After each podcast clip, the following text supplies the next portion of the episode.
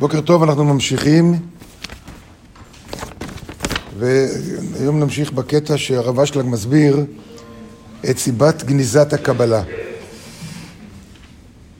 הוא כותב פה, ומזה מובן מה שהיה לנו אם חכמינו היו מגלים חוכמת הנסתר לעין כל. מה היה קורה? ומתוך שאנו מצניעים נמצא אשר האיש הפשוט שלנו, כל עוד שאינו כדאי למסור לו רזי תורה, הנה אין לו שום מושג כלל בחוכמת התורה. זאת אומרת, הוא אומר, חכמי ישראל הצניעו את חוכמת הקבלה, הצניעו והחביאו. אז מה יצא? יצא שבן אדם פשוט, ובן אדם פשוט זה יכול להיות גם רבנים גדולים, אבל שעוסקים בעניין של הפשט, כל עוד שאינו כדאי למסור לו רזי תורה. בן אדם עוד לא נמצא, מה זה אינו כדאי? הוא עוד לא במצב שהוא יכול להבין רזי תורה, עוד לא במצב שזה מעניין אותו, עוד לא במצב שיכפת לו. שלא יצא לתועלת. מה? שלא יצא לתועלת. אני לא מבין. שלא יצא לתועלת. שלא יצא לו, אני לא יודע, הוא לא מרגיש. אז אין לו, אז הוא כותב הרב אשלג, כל עוד בן אדם, הוא לא מתעניין בסודות של התורה, אין לו, איך הוא אומר, אין לו שום מושג כלל בחוכמת התורה. איך יכול להיות? בן אדם מקיים מצוות, לומד תלמוד, נכון? אין לו שום מושג בחוכמה. בחוכמה.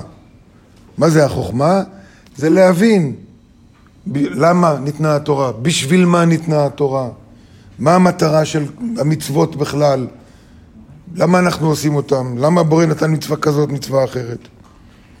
ועל כן מובן מאליו, איזו התפעלות שהאדם כזה קונה, בעת שמוצא טעמים וחוכמה של מה בתיאולוגיה, של דתות אחרות או תורות רוחניות אחרות. כמו שאנחנו רואים הרבה, אצל הרבה אנשים, שהם מוצאים שם מקום, למה? מפני שהתיאולוגיות האחרות, כל עיקרם, אינו אלא קיבוץ של ידיעות גנובות מהנסתר שלנו. חלק מהם למדו קבלה, נכון? ודיברנו על זה קודם, כמה, מתוך 8 מיליארד אנשים, תמיד יהיו אנשים חכמים, יודעים לכתוב נכון, בצורה נכונה, בצורה קלה ונגישה, לא בעיה לנסח דברים כאלה, ואז הם כותבים ספרים, ולא פלא שאפילו יהודי ששומר מצוות, הוא קורא כל מיני ספרים אחרים, והוא מוצא שם פתאום כל מיני חוכמה, וזה, אז משהו קטן חוכמה מצא חן בעיניו, והוא הולך אחרי זה. אבל כל עיקרה אינו אלא קיבוץ ילידיות שנלקח מהקבלה, בתוספת מטעמים ספרותיים, שיודעים לכתוב את זה יפה. ואחרי שרואה זה, אומר ומכחיש את תורתנו המעשית. זה אומר, הנה, יש לכולם ידיעות. מה החוכמה של התורה? מה יש בתורה? היו לפני שניתנו המצוות, לפני אברהם אבינו, היו חוקי חמורבי, למשל. היו חוקים כאלה דומים לחוקים של התורה. מאיפה זה בא? אז הייתה חוכמה, חוכמת הקבלה וחוכמת התורה, הייתה ידועה לנוח, הייתה ידועה לאברהם, והייתה ידועה גם לחכמים אחרים. אז עכשיו הוא אומר, לא, התורה זה סתם, היו לפני התורה כל מיני חוקים גם כן. וזה נקרא שפחה כתירש גבירתה. יש בזה משהו בשבילנו, בשביל לומדי הקבלה, להבין גם שכשאנחנו מכניסים לתוך חוכמת הקבלה גם מהתורה הגלויה, גם מחכמי ישראל, סיפורים או כל מיני חוכמות, או כל מיני מאמרים שלהם, ואנחנו לא מצליחים לראות בזה את הפנימיות.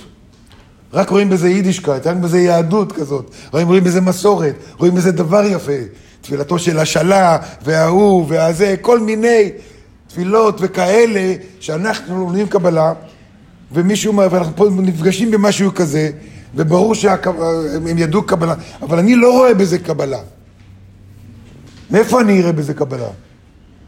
אני מתחיל להימשך אחרי הדברים האלה, ופתאום החיצוני של הפנימיות, אני לומד קבלה, החיצוני של הפנימיות מוצא חן בעיניי, יותר, אני מתפעל מזה.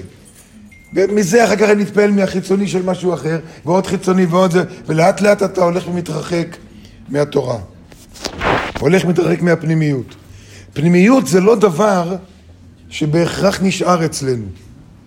פנימיות, רק אם אתה לא לומד, עזבו שאתה לומד דברים אחרים. אתה מפסיק רגע את הלימוד, יום, שבוע את הלימוד, המודעות נופלת. אז בטח ובטח אם אתה קורא משהו נכון מהתורה, מתחיל לקרוא הלכות הרבה. זה דבר רע? זה לא דבר רע, אבל אתה קורא הלכות ולאט לאט נשאב לצד המעשי ושוכח את המודעות שבדבר. אז זה נכון גם בפנימיות שלנו, יש גם כן חיצוניות, לא לשכוח את זה. והחיצוניות הזאת יכולה להפיל אותנו, אני לא אומר לא ללמוד, אבל הכל במידה. הכל במידה. זה נקרא שפחה כי תירש גבירתה. שהמצוות שהם באו רק לעזור לנו, בתור קביים, כן? המצוות שרק בעזור לנו להגיע למודעות, ולהישאר במודעות, ולפעול עם מודעות. המצוות רק באות לעזור לנו, פתאום מקבלות חשיבות יותר, ואז מה שבא לה, העוזרת בית, המצוות זה עוזרת בית. העוזרת נהיית יותר חשובה מבעלת הבית. זה נקרא שפחה כי תירש גבירתה. הגבירה זה פנימיות התורה. כי כל כוח הגבירה, דהיינו שליטת הפנימיות, הוא בכוח החוכמה והדעת שלנו, של הפנימיות. בסוד הכתוב, ונפלינו אני ועמך מכל העם אשר על פני האדמה.